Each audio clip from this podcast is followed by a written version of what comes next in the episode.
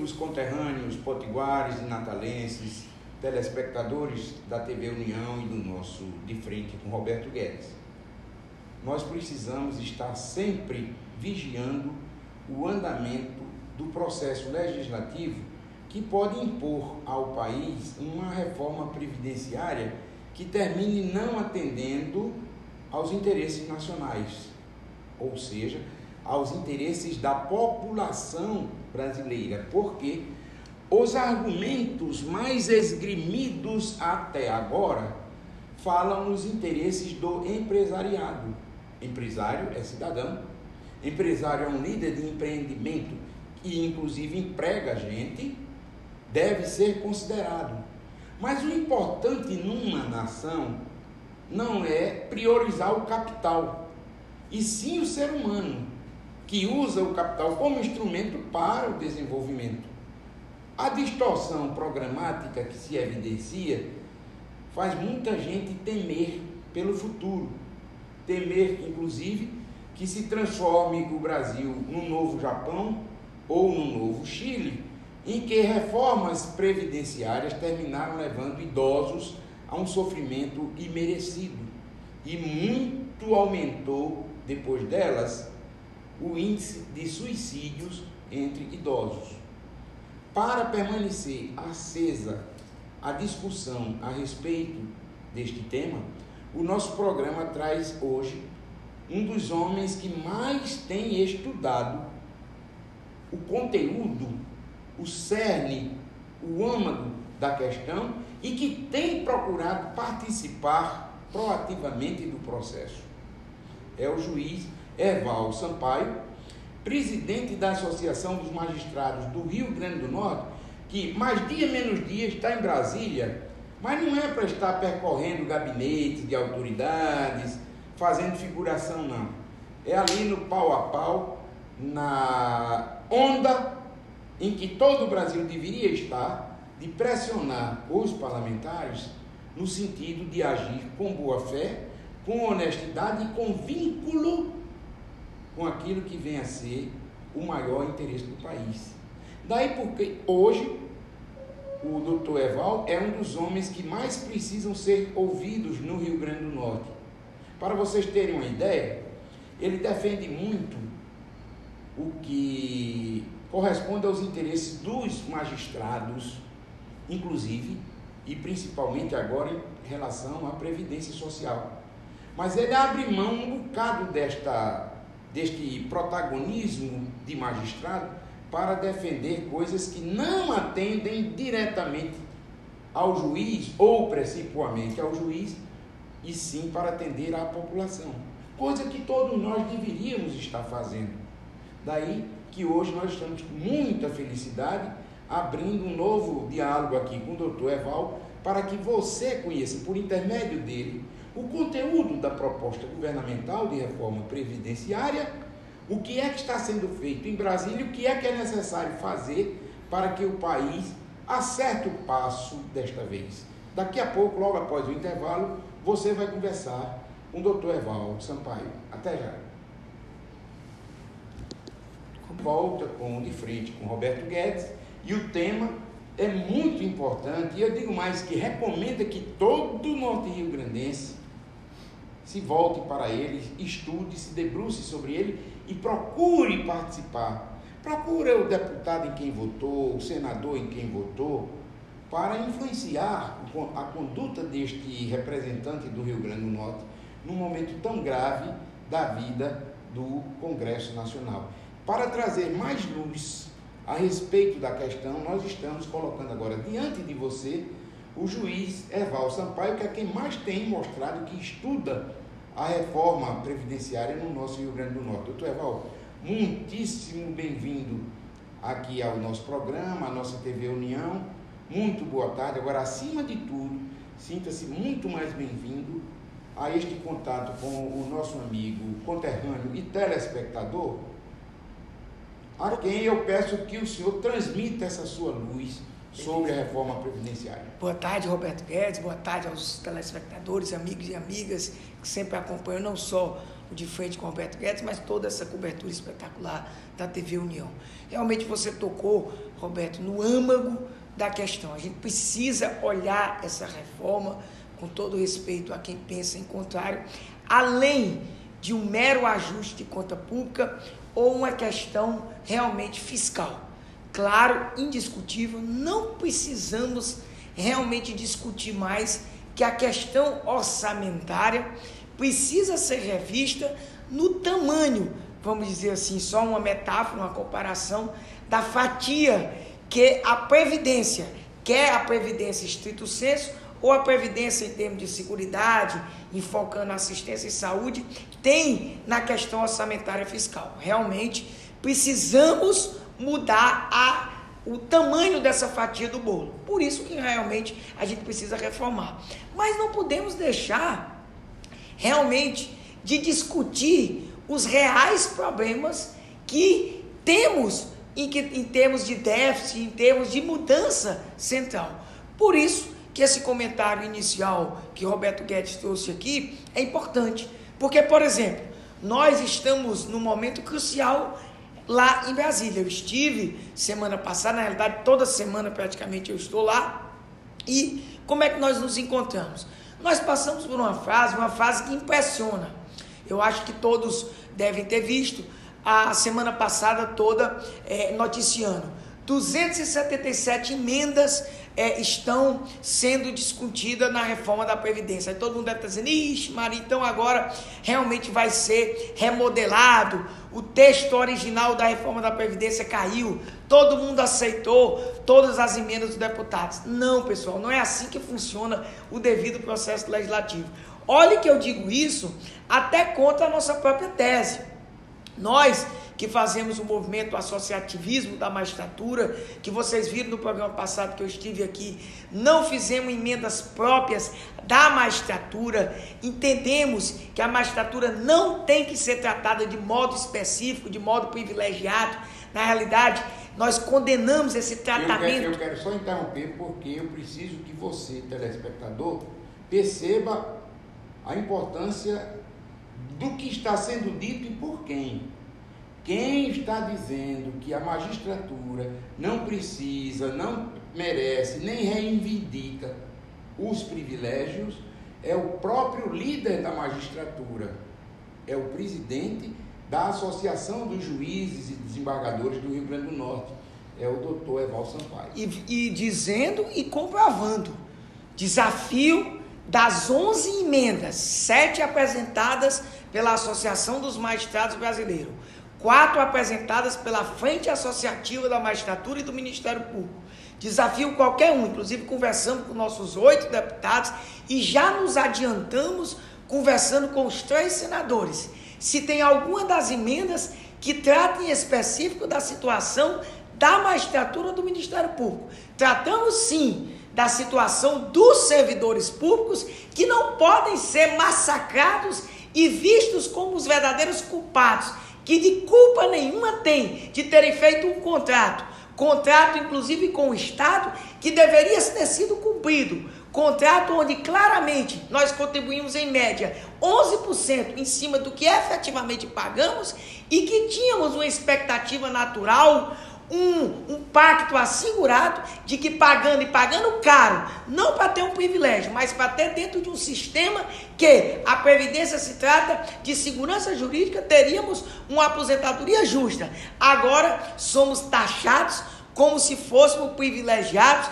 porque vamos receber em cima do que efetivamente pagamos. Mas enfim, suplantando essa parte, fizemos 11 emendas de um modo geral, onde tratamos em cima desses aspectos, aspectos que dizem respeito a essa categoria de trabalhadores que contribuíram efetivamente e mais ainda, preocupados com os aspectos sociais, como por exemplo, os aspectos do próprio benefício de prestação continuada, a questão dos trabalhadores rurais, a própria desnaturação da essência do que seja a própria previdência, a desnaturação do próprio sistema de seguridade social. Ou, Roberto Guedes, como eu sempre digo, o princípio da vedação do retrocesso social. Não é razoável que a gente possa retroceder em direitos sociais indiscutíveis. E aí algumas pessoas criticam e dizem, não, mas na Constituição, nenhuma Constituição do mundo prevê e há essa história de desconstitucionalização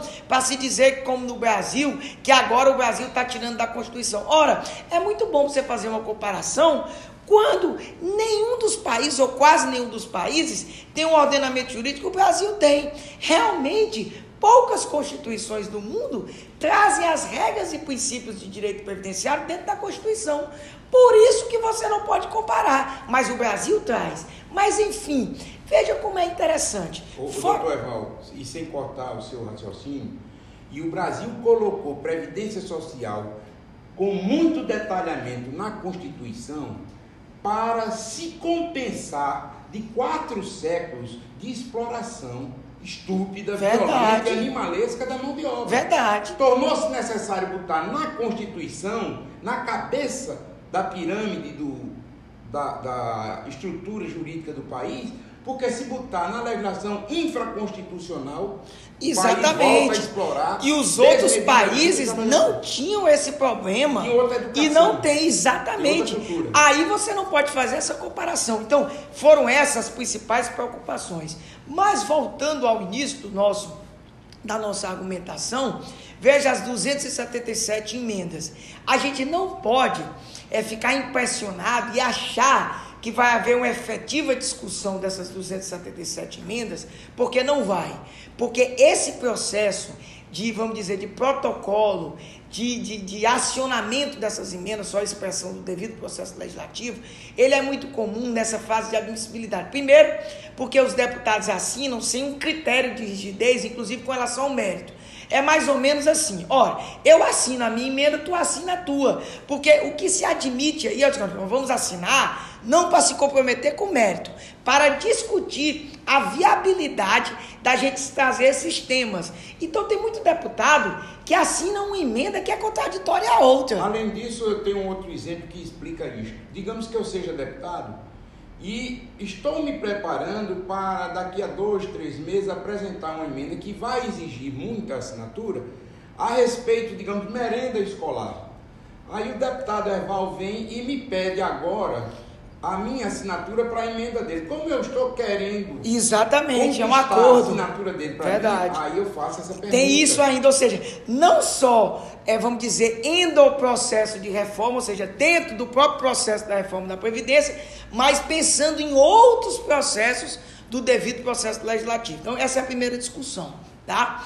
Agora, evidentemente, a gente sabe que muito dos pontos, e em especial os pontos que a gente atacou no programa passado aqui, eu faço um, um, um, resumo em menos de 30 segundos, que são os mais importantes, eu já toquei em, dois, em um aqui, que é a desconstitucionalização, e vou tocar rapidamente nos outros, nós estamos muito preocupados com as regras de transição que não existem, tá? Não existe regra de transição, estamos preocupados com a pensão Sobre isso aí é por morte. salientar, a própria Constituição cidadã quando foi promulgada em 1988 pelo legendário deputado federal Ulisses Guimarães, de belíssima memória, a quem o Brasil muitíssimo deve, ela tinha as cláusulas de, de aplicação transitória. Verdade. Eram chamadas disposições transitórias. Quando você tem um sistema jurídico para ser substituído por outro,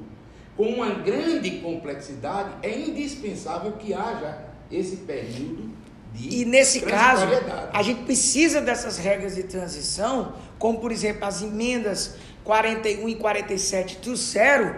Por quê? Porque não é justo, como eu tenho dito, que de uma hora para outra um servidor público, por exemplo, que estava um ano para se aposentar, vai ter que trabalhar mais 10 anos. Quem é que acha isso razoável, pelo amor de Deus, quando, por exemplo, o trabalhador da iniciativa privada, o próprio projeto prevê que se falta dois anos para ele se aposentar, ele trabalha um ano a mais, o que é bem razoável.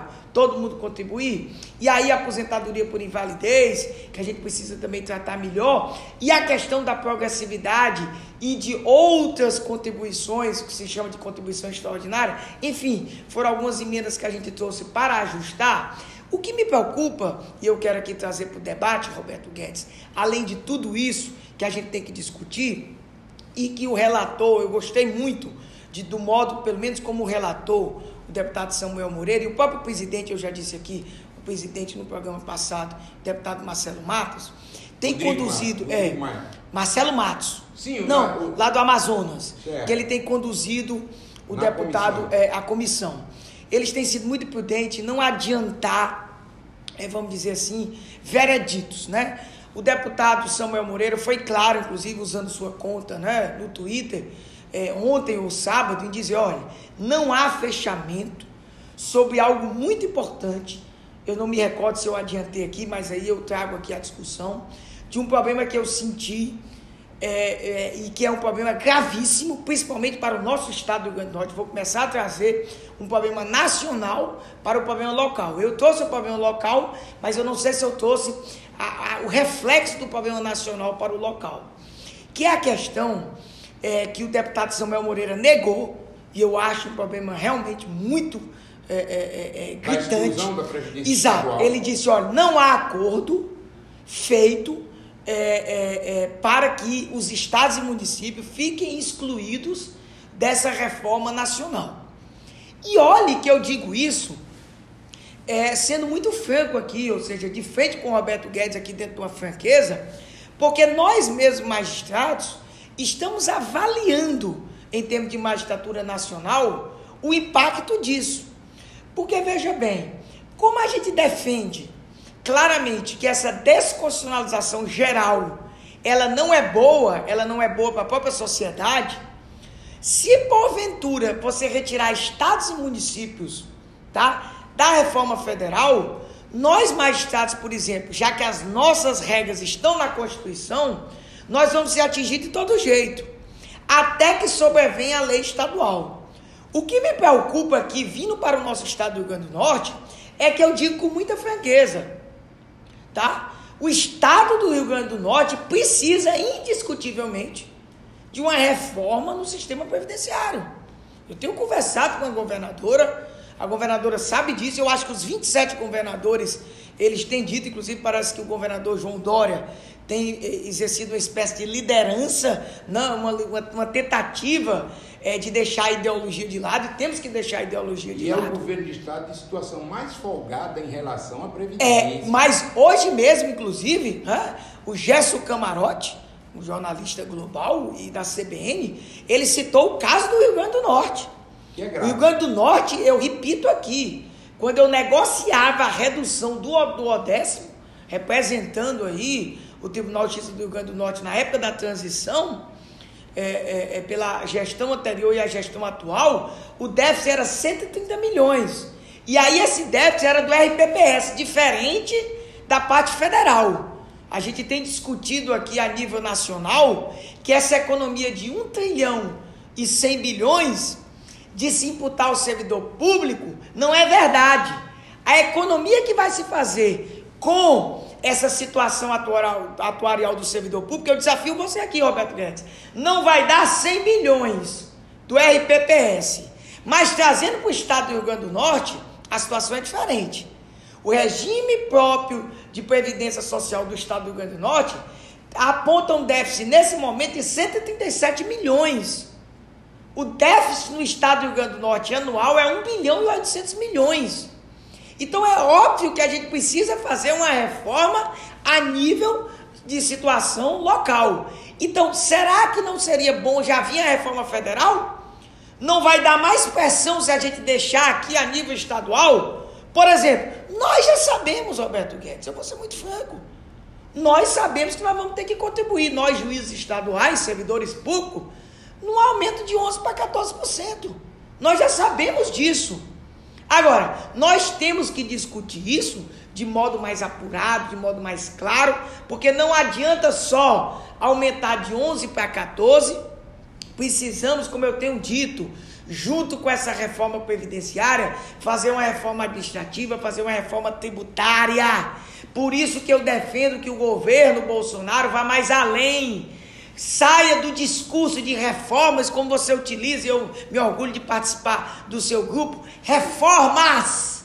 Reformas! não é só a previdenciária, é no mínimo a reforma fiscal, a reforma administrativa e principalmente, que ninguém tem coragem de enfrentar, a reforma política, política. a reforma do sistema político. Se a gente não avançar para tudo isso, nós não vamos sair desse marasmo. E finalizo dizendo: não adianta também reformas sem uma agenda de desenvolvimento. Precisamos de investimento na área social e na área desenvolvimentista. Duas coisas que a gente precisa sempre lembrar para ver prioritariamente a honestidade de quem está querendo empurrar uma reforma previdenciária como se fosse solução para tudo no Brasil. O mesmo presidente que quer dificultar a vida do trabalhador, há 10 dias perdoou a dívida dos partidos com relação a fundo partidário e fundo de propaganda eleitoral. Ora, partidos são bodegas individuais que deveriam ser mantidas com recursos de seus integrantes, de seus apoiadores, de seus prosélitos, de seus cabos eleitorais, não com recursos públicos. Aliás, o Tribunal Regional Eleitoral está diante de uma causa maravilhosa no conflito que opõe senadora Maia Zenaide Maia. Zenaide Maia de um lado e o ex-governador Geraldo Melo de outro. Depois que a Justiça Eleitoral constatou que a senadora Zenaide Maia aplicou incorretamente na campanha eleitoral recursos de campanha, o senador está dizendo se ela recebia recursos governamentais através de fundo partidário, ela tem que ser examinada agora como quem malversou recursos públicos. E aí sim pode perder o mandato. Essa é uma coisa. Você não pode, como presidente da República, querer quebrar a segurança jurídica do cidadão comum enquanto privilegia partido político. Eu estou dizendo débito pequeno do partido político. Porque maiores são os débitos que ele está perdoando na prática, através da omissão, dos grandes devedores da Previdência e dos grandes devedores da União de modo geral. Mas o mais importante não é isto, é esse ponto que o doutor Evaldo tocou. Que o grande entrave enfrentado pelo Brasil não é o fato de a Previdência Social ter se avolumado, é que a economia brasileira encruou. Quer entender com isso? Pega uma manga. Quando você está pegando a manga aqui, você não está nem notando o tamanho do caroço. Agora descasca a manga e começa a chupar a manga. Quando ela desaparecer, o caroço vai ficar enorme em relação ao que você nem imaginava que fosse. A Previdência Social se tornou esse caroço da manga. Tiraram a massa da manga, aquela parte gostosa da manga, destruíram a economia nacional, e aí o caroço, que é o ônus, ficou maior. Se o Brasil tivesse continuado a se desenvolver, a atrair investimentos, a gerar emprego e renda, a aumentar a arrecadação governamental, previdência social seria, em termos relativos, algo altamente aceitável, tolerável e assimilável, compatível com a realidade nacional. Por omissão dos políticos que não sabem gerenciar o país, e eu não digo Jair Bolsonaro, eu digo todos que governaram nos últimos tempos e até hoje, estão fazendo com que o custo da Previdência se avulte porque incluou o ônus da economia. Não sei se o senhor concorda com esse ponto de vista, mas a Previdência, em termos relativos, ela não deveria ser tão grande.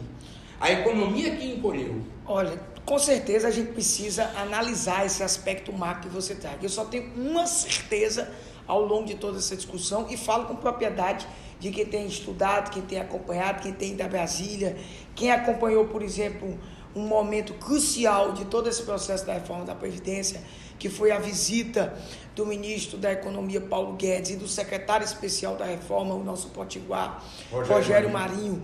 E o secretário Rolim e todos os outros né, assessores do Ministério da Economia e do Planejamento. E é a certeza que eu tenho que nessa questão atuarial, o problema dos servidores públicos tido como privilegiados é o menor problema de todos, a nível federal. Eu desafio em dizer que dessa economia de 1 trilhão e 100 bilhões, não dá 100 bilhões. O problema, evidentemente, do servidor público. Tanto é verdade que algo que está certo, e você sabe que esse está certo, há um acordo já finalizado, que a gente não vai mexer mais no benefício de prestação continuada, você sabe disso, e não vamos mexer mais no trabalhador rural. rural. Esses dois já vão tirar 200 bilhões. É ponto pacífico. Ponto pacífico.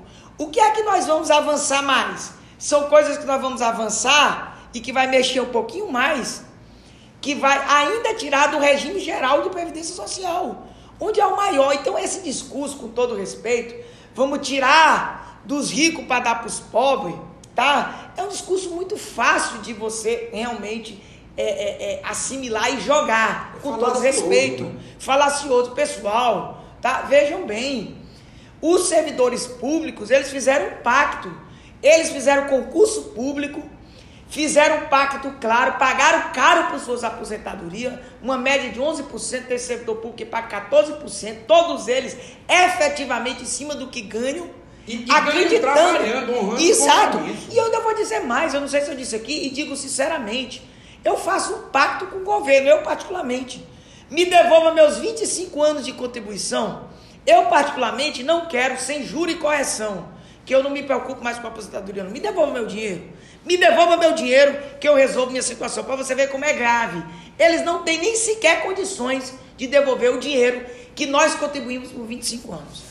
Além do mais, é preciso lembrar que quem provocou rombo na Previdência Social foi desvio de dinheiro da Previdência Social para obra tal como a Ponte Rio-Niterói, para um investimento tal em fundo de pensão, isso, aquilo, aquilo, que não tinha nada a ver com a Previdência Social em si.